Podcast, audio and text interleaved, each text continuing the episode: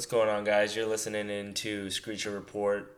Um, just got done watching the FGCU versus Dartmouth game.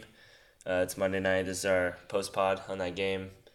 Um, just gonna jump right into it. We're uh, all pretty, pretty sad. um, what's up, guys? We got Brian back. Brian was a little bit, um, you know, MIA and uh, this, you know, yesterday, but that's fine. That's fine. Um, Doing very important You things. alive? Catching Right. up on some sleep after a long weekend. Brian's car battery died today. Yeah, it was Damn, great. that sucks. Yeah. All right, but anyways, we got Brian here, Elliot, and Viva La Russ. Hello. Um, Elliot predicted a victory in this one, but it was not to be the case. Um, FGCU ends up with 49 points, Dartmouth with 55, um, and it looks like a halftime score. That's the final. My my cosmic powers do not exist. Yeah, Elliot's Elliot's cosmic powers have proven to be false, and so we need to find another source of power. of predictions. And maybe I think I think Brian might be able to give us that. I don't I'll know. try. But no, uh, as of now, what are you, Elliot? You're one in. No, you're two and one in your predictions, so you've lost the crown. Hmm But um, okay, so um, thoughts, guys. a lot to improve on. A lot. Um, I don't even want to harp on what we can look forward to from this game. There were bright spots, but I don't think it even deserves us talking about it. I think we've kind of hit that enough. It's it's a reality that there is a that you know there is there's a silver lining that is going to happen. It, I still I'm still in the same mindset of we're growing, um, and we're just gonna need time. But it's gonna be probably till January until we really start getting it going. Um, so I haven't lost faith in that. But tonight we just looked kind of abysmal on the defensive end. Didn't shoot very well. Um, what do you guys think? Yeah, I'm just gonna go ahead and say I'm very frustrated. Um, it was not a good game. I think it's the worst game that we've played thus far. Um, Brian, like you said earlier over text, you know we scored 41 points against UMBC at, at the half, and this game a total of 49. Granted, you know we limited Dartmouth to what 50, 55, but still, I mean, um, there was a lot of head shaking like what are you doing why would you do that um i don't know What's frus- What's frustrating is the amount of times in the second half that they gave us the opportunity to not pull away, but like to even. oh there was we gave us they gave us so many opportunities to get back in the game. yeah there was there was we just- stretches of missed shots on their end and it's like guys now's our chance to tie it or take the lead and and we just it seemed like we were i like the up tempo pace but it seems like we were pushing it at the wrong times Mm. and forcing that's a too good many errors and mistakes and then it would just lead to a fast break point for them and it, it never worked out for us Right. I, I agree with that. It was we would do something positive. We would ta- finally capitalize on all these missed shots that these high percentage shooters are missing on Dartmouth. We capitalize and score our own three, or our own and one, or whatever, and and then it was we get so excited or something and just want to push your tempo all the way to 100 and and do something uh, reckless you know turn the ball over or take a bad shot trying to make offense when there wasn't any. When you know you got to for me at least from what i know it's you pick and choose when you're going to be up tempo like that. You know if say you get a steal on defense and you run down the court it's fast break points bam you're going fast and you can kind of continue that momentum. But when it's just you finally make a shot you can't just get excited and you know go wild you got to just you got to pick and choose Yep.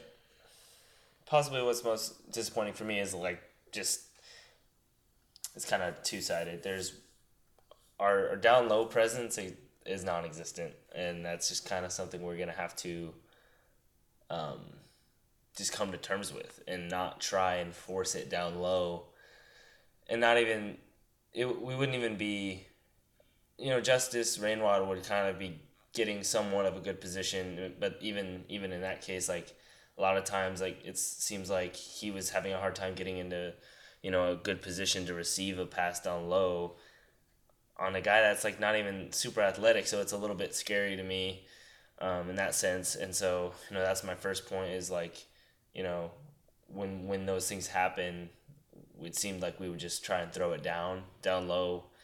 And even though it wasn't even really there but the pass itself they were, they were pretty bad. Um, yeah, there, there like- was there was some bad passes, but also I noticed a lot of awareness that was not there. Like there's a few times where Rainwater would have a perfect opportunity to catch the pass, and it's like he catches it and he doesn't re- he doesn't even think he's going to get it, and at that point it's too late to to really put it in motion, and you got to throw it back out or, or kind of just you know pray for something to go in.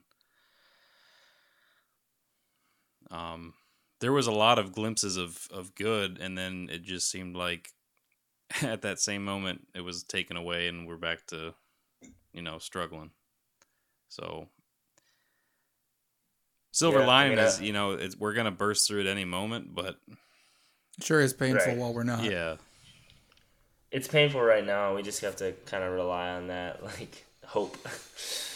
Yeah, we're we're seeing a common trend here. We got Catto and Scott both in double figures. Catto with twelve and Scott with sixteen. Um, they combined for twenty eight points, and then the rest of the team combined for twenty one together. And we only had four points off the bench, so we're definitely gonna need some other people to step up if we're gonna want to have a chance in some of these games. We can't rely on Catto and Scott every single game.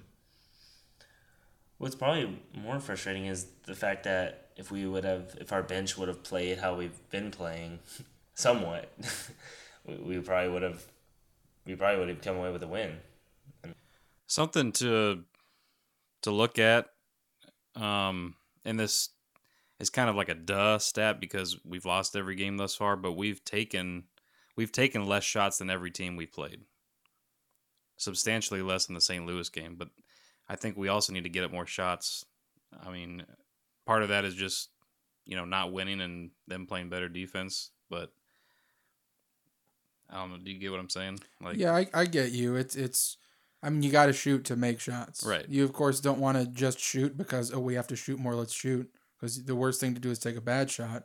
But I think I think that goes along with. I think that's directly tied to using defense to create offense. And the biggest struggle we've had so far, besides you know glaring ineffectiveness from from the four and five position so far, is is um just uh, cohesion on defense. Sometimes it looks really good. Sometimes our zone is, is really tight. Um, and other times, like today, for example, we were, they even mentioned it in the broadcast, we were relying on our fours and fives to cover the corners when when Dartmouth was spreading the, their players out super wide. And in rotation, that was making players like Rainwater have to jump out to the corner and guard somebody shooting three. And they weren't always getting there in time. Um, in the second half, they ended up having somebody shadow Knight because he was kind of going wild down low. Um, and that ended up being rainwater for a bit, but I don't know if that actually proved effective or not to have somebody shadow him, but just things like that. It's it's the defense is a work in progress right now, and I think as that comes along, we're gonna start. You know, um, it's gonna lead to taking more shots just because we'll have the ball more. another uh, sorry another irritating thing is uh is 50-50 balls i mean i know it's kind of luck but it's it's probably more skill than it is luck and it just seems like we cannot grab one of those 50-50 balls to save our life.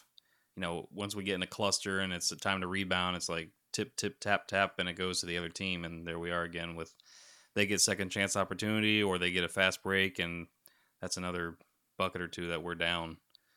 So that's that's frustrating on the rebounding side, and and It seemed like every rebound we'd go up for, our first instinct wasn't to grab it and pull it down. It was to poke it up, and you know they, not saying they're doing that on purpose, but that's just honestly what it felt like, and that's pretty pretty darn frustrating to see that.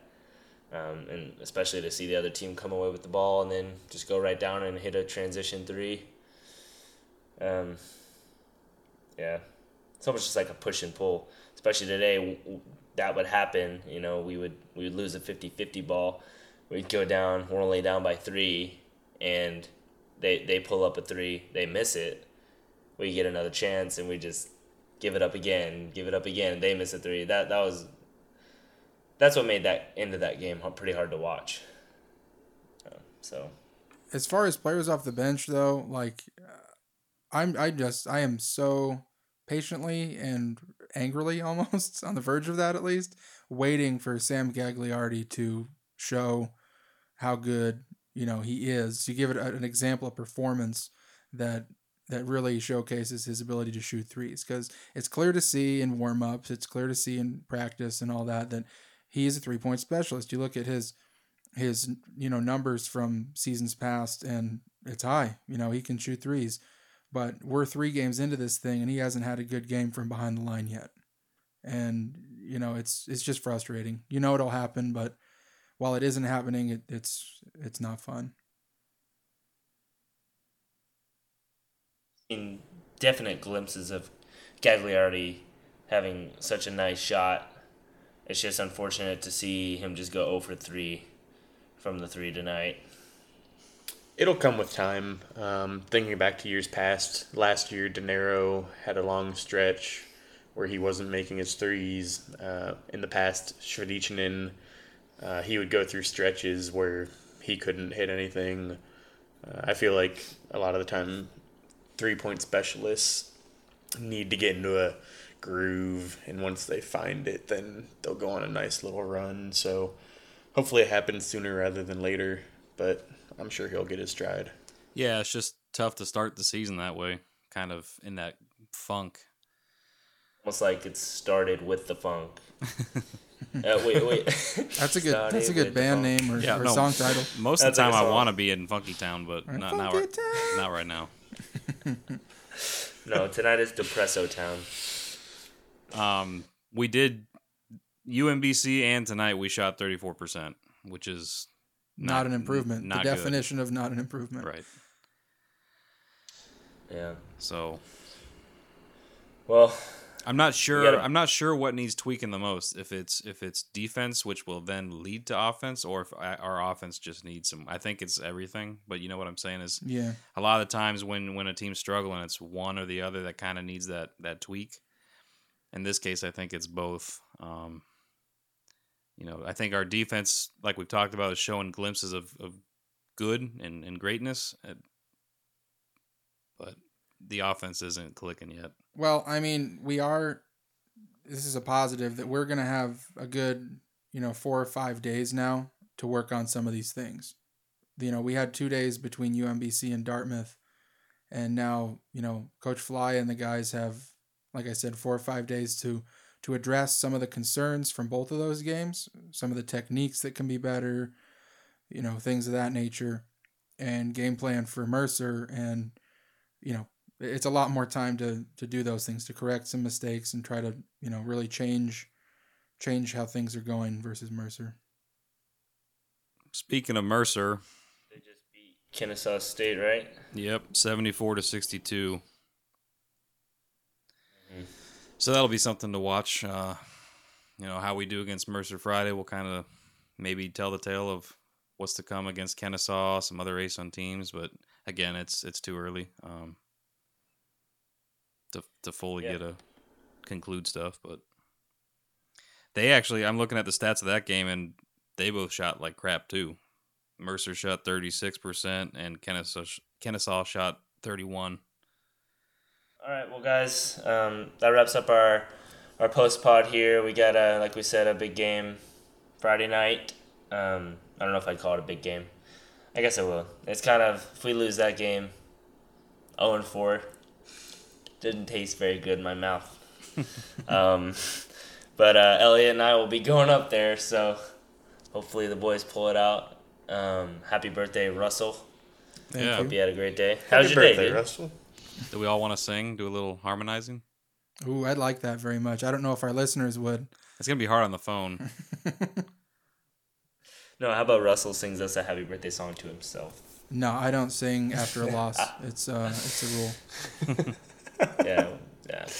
All right, guys. Well, we will catch you Friday um, after the game. We'll have a post pod for you um, at that time, and um, we'll be live.